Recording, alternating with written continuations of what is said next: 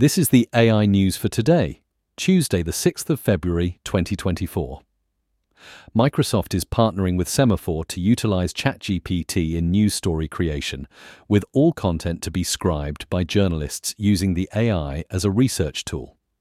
The collaboration sees the launch of a feed called Signals, aimed at delivering breaking news and analysis, with Semafor's team using AI to gather news in multiple languages from various sources.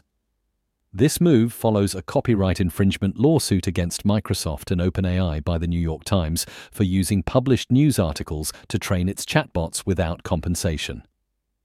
Next today, Google Maps is receiving an AI upgrade aimed at enhancing its capabilities in suggesting new locations for users. By integrating generative AI with ratings, reviews, and photos from the Maps community, users will be able to get location recommendations tailored to their experience and requirements, even drawing threads by asking follow up questions. Initially, this feature will be available to local guides in the US, exemplifying Google's consistent approach towards product integration.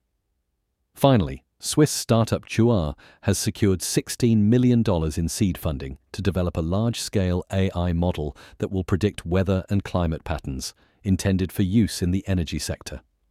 The company, co founded by CEO Andreas Brenner and CTO Marvin Gabler, aims to expand its model to benefit other industries, including agriculture, insurance, transportation, and government. Despite the project still being in early stages, organizations are recognizing the need for enhanced predictive tools due to the increasing volatility of climate change. That's all for today.